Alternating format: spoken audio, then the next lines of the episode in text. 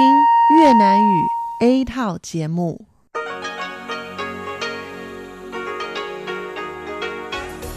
Đây là Đài Phát thanh Quốc tế Đài Loan RTI.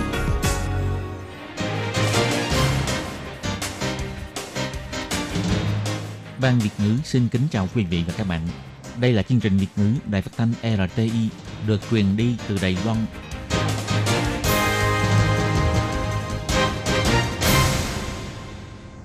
Anh xin kính chào quý vị và các bạn. Chào mừng các bạn đến với chương trình phát thanh của Ban Việt ngữ Đài Phát thanh Quốc tế RTI ngày hôm nay. Kính thưa quý vị và các bạn, hôm nay là Chủ nhật, ngày 9 tháng 6 năm 2019, tức nhằm mùng 7 tháng 5 năm kỷ hợi. Chương trình hôm nay gồm các nội dung chính như sau. Mở đầu là phần tin tức quan trọng trong tuần, kế đến là chuyên mục chuyện vạn đó đây, chuyên mục góc giáo dục và kết thúc là chuyên mục nhịp cầu giao lưu. Trước hết, xin mời quý vị và các bạn cùng đón nghe bản tóm tắt các mẫu tin quan trọng trong tuần. Tổng thống Thái Anh Văn bày tỏ hy vọng Trung Quốc đi theo con đường dân chủ, nhân đạo. Bộ trưởng Bộ Quốc phòng Trung Quốc tuyên bố sẽ chiến đấu bằng mọi giá. Bộ Quốc phòng Đài Loan nói, làm nổi bật sự kiêu ngạo của Trung Cộng. Đã tìm ra giải pháp điều trị bệnh sơ cứng teo cơ một bên ALS. Hoa tú cầu nở khắp đồi núi Kim Châm với màu tím nhạt, đẹp như tiên cảnh. Chi đội đô mục đến thăm đảo Thái Bình, chứng minh đây là hòn đảo chứ không phải bãi đá. Chỉ trích chính phủ ngăn cản Dalai Lama và Rabie đến Đài Loan. Bộ Ngoại giao nói đây là những cáo buộc không đúng sự thật. Mỹ định bán một lô vũ khí cho Đài Loan, Bộ Quốc phòng cho biết để đề xuất thư chấp nhận một giá chào và theo tiến độ bình thường. Và sau đây mời các bạn cùng lắng nghe nội dung chi tiết của bản tin. Trước thêm kỷ niệm 30 năm sự kiện Thiên An Môn, ngày 3 tháng 6, Tổng thống Thái Anh Văn tiếp kiến đoàn đại diện nhóm người phát động phong trào dân chủ ở nước ngoài tìm hiểu nhân quyền dân chủ Đài Loan. Tổng thống Thái Anh Văn cho hay, năm nay là năm thứ 30 xảy ra sự kiện thảm sát Thiên An Môn ở Trung Quốc, cũng là năm thứ 40 xảy ra sự kiện bạo lực ở Cao Hùng, Đài Loan. Đối với hai bờ eo biển Đài Loan, hai sự kiện này là mấu chốt quan trọng trong sự phát triển dân chủ của Đài Loan và Trung Quốc. Nhưng sự phát triển dân chủ của Đài Loan và Cao Hùng lại khác xa sau khi xảy ra hai sự kiện này. Tổng thống Thái Anh Văn cho biết, ba bốn mươi năm trước, chúng ta đã từng đứng ở ngã tư đường, nhưng Đài Loan đã kiên quyết đi theo con đường dân chủ và tự do. Điều đáng tiếc là tuy trong mấy năm trở lại đây, sự phát triển trong mặt kinh tế của Trung Quốc có rất nhiều tiến bộ, nhưng bị hạn chế rất nhiều về quyền con người và tự do. Tổng thống Thái Anh Văn biểu thị, trên thực tế, con đường dân chủ hóa của Đài Loan có rất nhiều trong gai. Có thể đi đến bây giờ là phải cảm ơn sự nỗ lực của những người đi trước. Bà cho rằng các bậc tiền bối dân chủ dũng cảm đối mặt trong sự kiện bạo lực ở Cao Hùng đã truyền cảm hứng cho thế hệ sau. Đảng Dân Tiến ra đời trong bối cảnh đó. Vì vậy, bất kể trong nội bộ có những ý kiến bất đồng, nhưng đều không khiến cho các bậc tiền bối thất vọng. Tổng thống Thái Anh Văn cũng cho biết, nhiều việc xảy ra trong quá khứ vẫn chưa được làm rõ cho đến bây giờ. Việc đầu tiên phải làm đó là bắt đầu hủy bản án kết tội của những người tham gia chính trị vào lúc bây giờ bị phán xử trong phiên tòa không đúng quy định hoặc là trong bối cảnh của thời buổi ấy. Đây chính là công lý truyền tiếp của Đài Loan. Tổng thống nhấn mạnh, Đài Loan từng có tội phạm chính trị nhưng không mong muốn, cũng sẽ không lặp lại sự sai lầm tương tự. Tổng thống cho hay, Đài Loan sẽ kiên quyết giữ vững giá trị dân chủ, cũng hy vọng Trung Quốc có thể đi theo con đường này. Tổng thống Thái Anh Văn biểu thị, Chúng tôi cũng quan tâm sự phát triển dân chủ và nhân quyền của Trung Quốc. Đây là giá trị phổ cập thế giới. Tôi cũng hy vọng Trung Quốc có thể đi theo con đường này. Con đường này nhất định sẽ có rất nhiều khó khăn. Nhưng đi trên con đường này, nếu những việc mà chúng ta có thể làm được, thì chúng ta phải cố hết sức mình. Ngày 2 tháng 6, trong cuộc đối thoại Shangri-La, còn được gọi là Hội nghị Thượng đỉnh An ninh châu Á, được tổ chức tại Singapore. Bộ trưởng Bộ Quốc phòng Trung Cộng Ngụy Phùng Hòa cho biết, nếu ai đó dám chia rẽ Đài Loan ra khỏi Trung Quốc, thì quân đội Trung Quốc sẽ không còn cách nào khác ngoài chiến đấu. Ngày 3 tháng 6, Bộ Quốc phòng Đài Loan đưa ra bản thông cáo báo chí cho hay, phát ngôn của ông Nghị Phùng Hòa đã làm nổi bật sự kiêu ngạo của Trung Cộng, đe dọa nghiêm trọng đến nền an ninh và hòa bình khu vực và eo biển Đài Loan. Bộ Quốc phòng chỉ ra, Trung Hoa Dân Quốc là một quốc gia độc lập, có chủ quyền, từ trước tới nay là thành viên quan trọng để duy trì hòa bình, ổn định và an ninh của khu vực châu Á Thái Bình Dương. Quân đội Đài Loan không muốn chiến đấu, nhưng cũng không sợ chiến đấu, quyết tâm tự vệ, nỗ lực xây dựng lực lượng quân sự, kiên trì giữ vững niềm tin, chiến đấu vì sự phát triển sinh tồn của Trung Hoa Dân Quốc, vì an ninh, hạnh phúc của nhân dân Đài Loan. Bộ Quốc phòng biểu thị Trung Hoa Dân Quốc lúc nào cũng đóng vai trò quan trọng duy trì hòa bình khu vực. Bộ Quốc phòng kêu gọi các nước trên thế giới hãy bảo vệ những giá trị cốt lõi của tự do, dân chủ và nhân quyền, cùng Đài Loan đóng góp sức mình cho nền hòa bình và ổn định khu vực. Sơ cứng theo cơ một bên, gọi tắt là ALS, còn gọi là bệnh neuron vận động, MND, là một loại bệnh do thoái hóa thần kinh vận động. Ngoài 10% bệnh nhân mắc bệnh do di truyền ra, có đến 90% bệnh nhân mắc bệnh không rõ nguyên nhân. Hiện tại, tại Đài Loan có khoảng 800 đến 1.000 người mắc chứng bệnh này.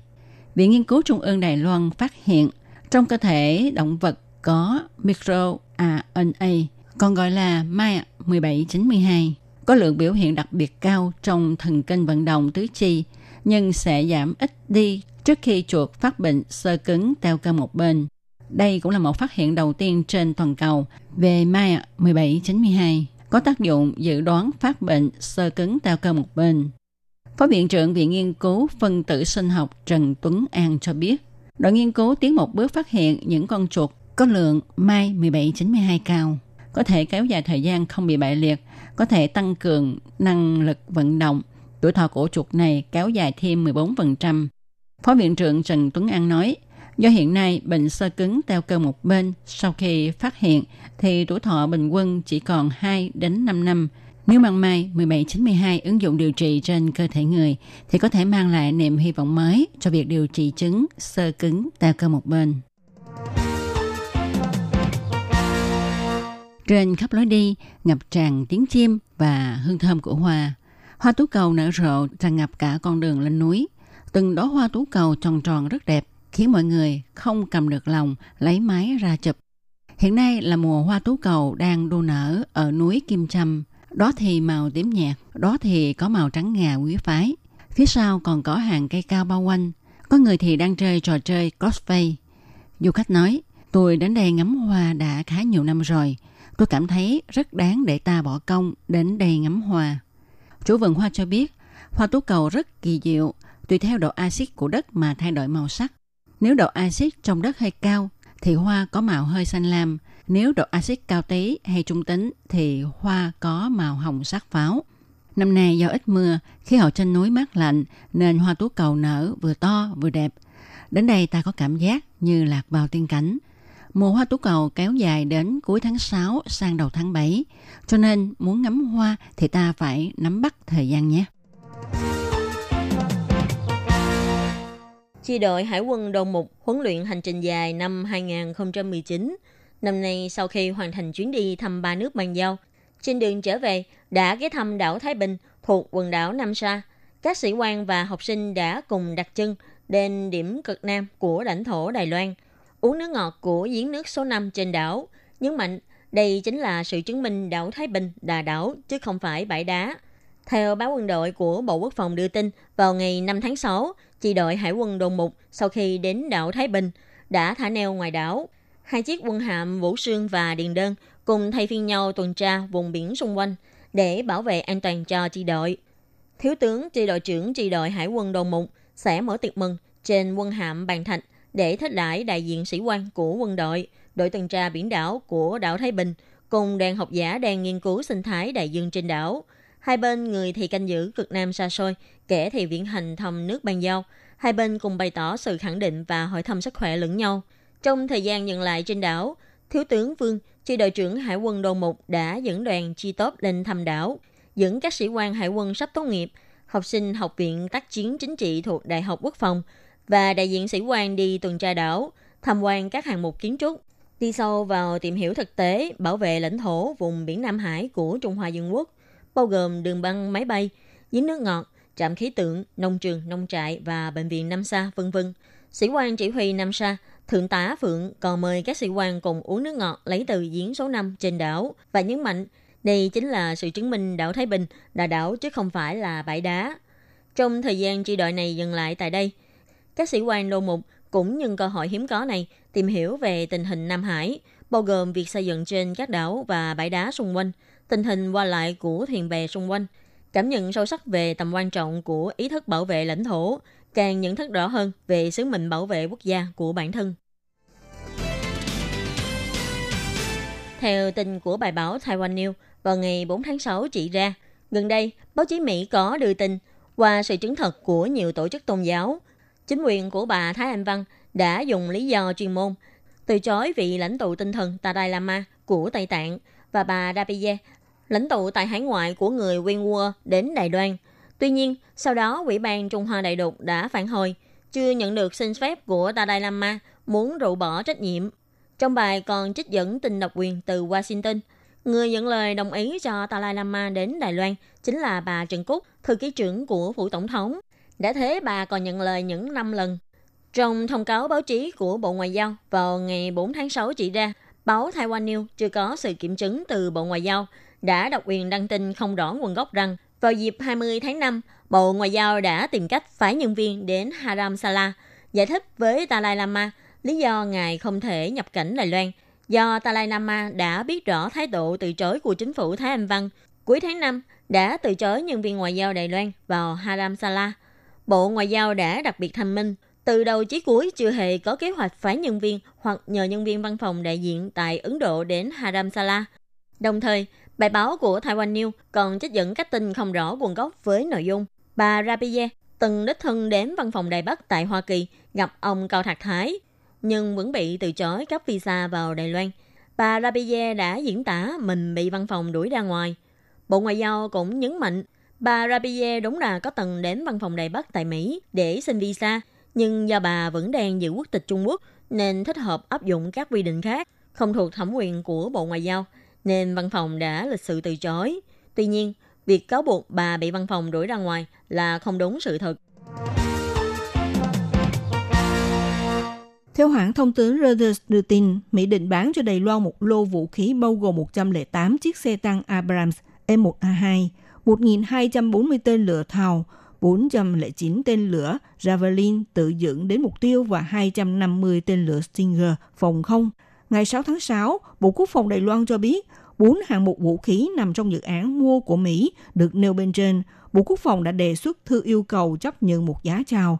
Hiện nay đều chiếu theo trình tự liên quan của dự án bán vũ khí để chấp hành, có tiến độ bình thường.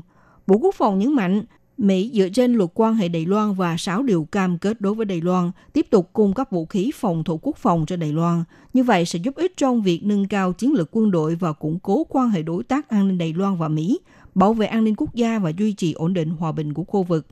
Ngày 6 tháng 6, người phát ngôn Bộ Ngoại giao Lý Hiến Trương cho biết tại buổi thông tin thường lệ rằng sau khi ông Donald Trump lên làm tổng thống, chính phủ Mỹ đã công khai nhấn mạnh trong nhiều lần về luật quan hệ Đài Loan. Mỹ cũng ba lần nêu ra việc sẽ bán vũ khí cho Đài Loan, thể hiện thái độ kiên trì ủng hộ bảo vệ an ninh cho Đài Loan. Hiện nay Mỹ đang thẩm tra dự án bán vũ khí. Bộ Ngoại giao sẽ giữ mối liên lạc và trao đổi chặt chẽ với Mỹ. Ông Lý Hiến Trường cho biết như thế này. Chính phủ ta đã chính thức đề xuất với Mỹ thư yêu cầu chấp nhận giá chào hàng về việc mua xe tăng M1A2. Sau khi chúng tôi gửi đi thư yêu cầu, cũng tiếp tục tiến hành sự liên hệ và trao đổi mật thiết về dự án này. Còn phía Mỹ hiện nay đang nhằm về dự án này tiến hành trình tự thẩm tra có liên quan.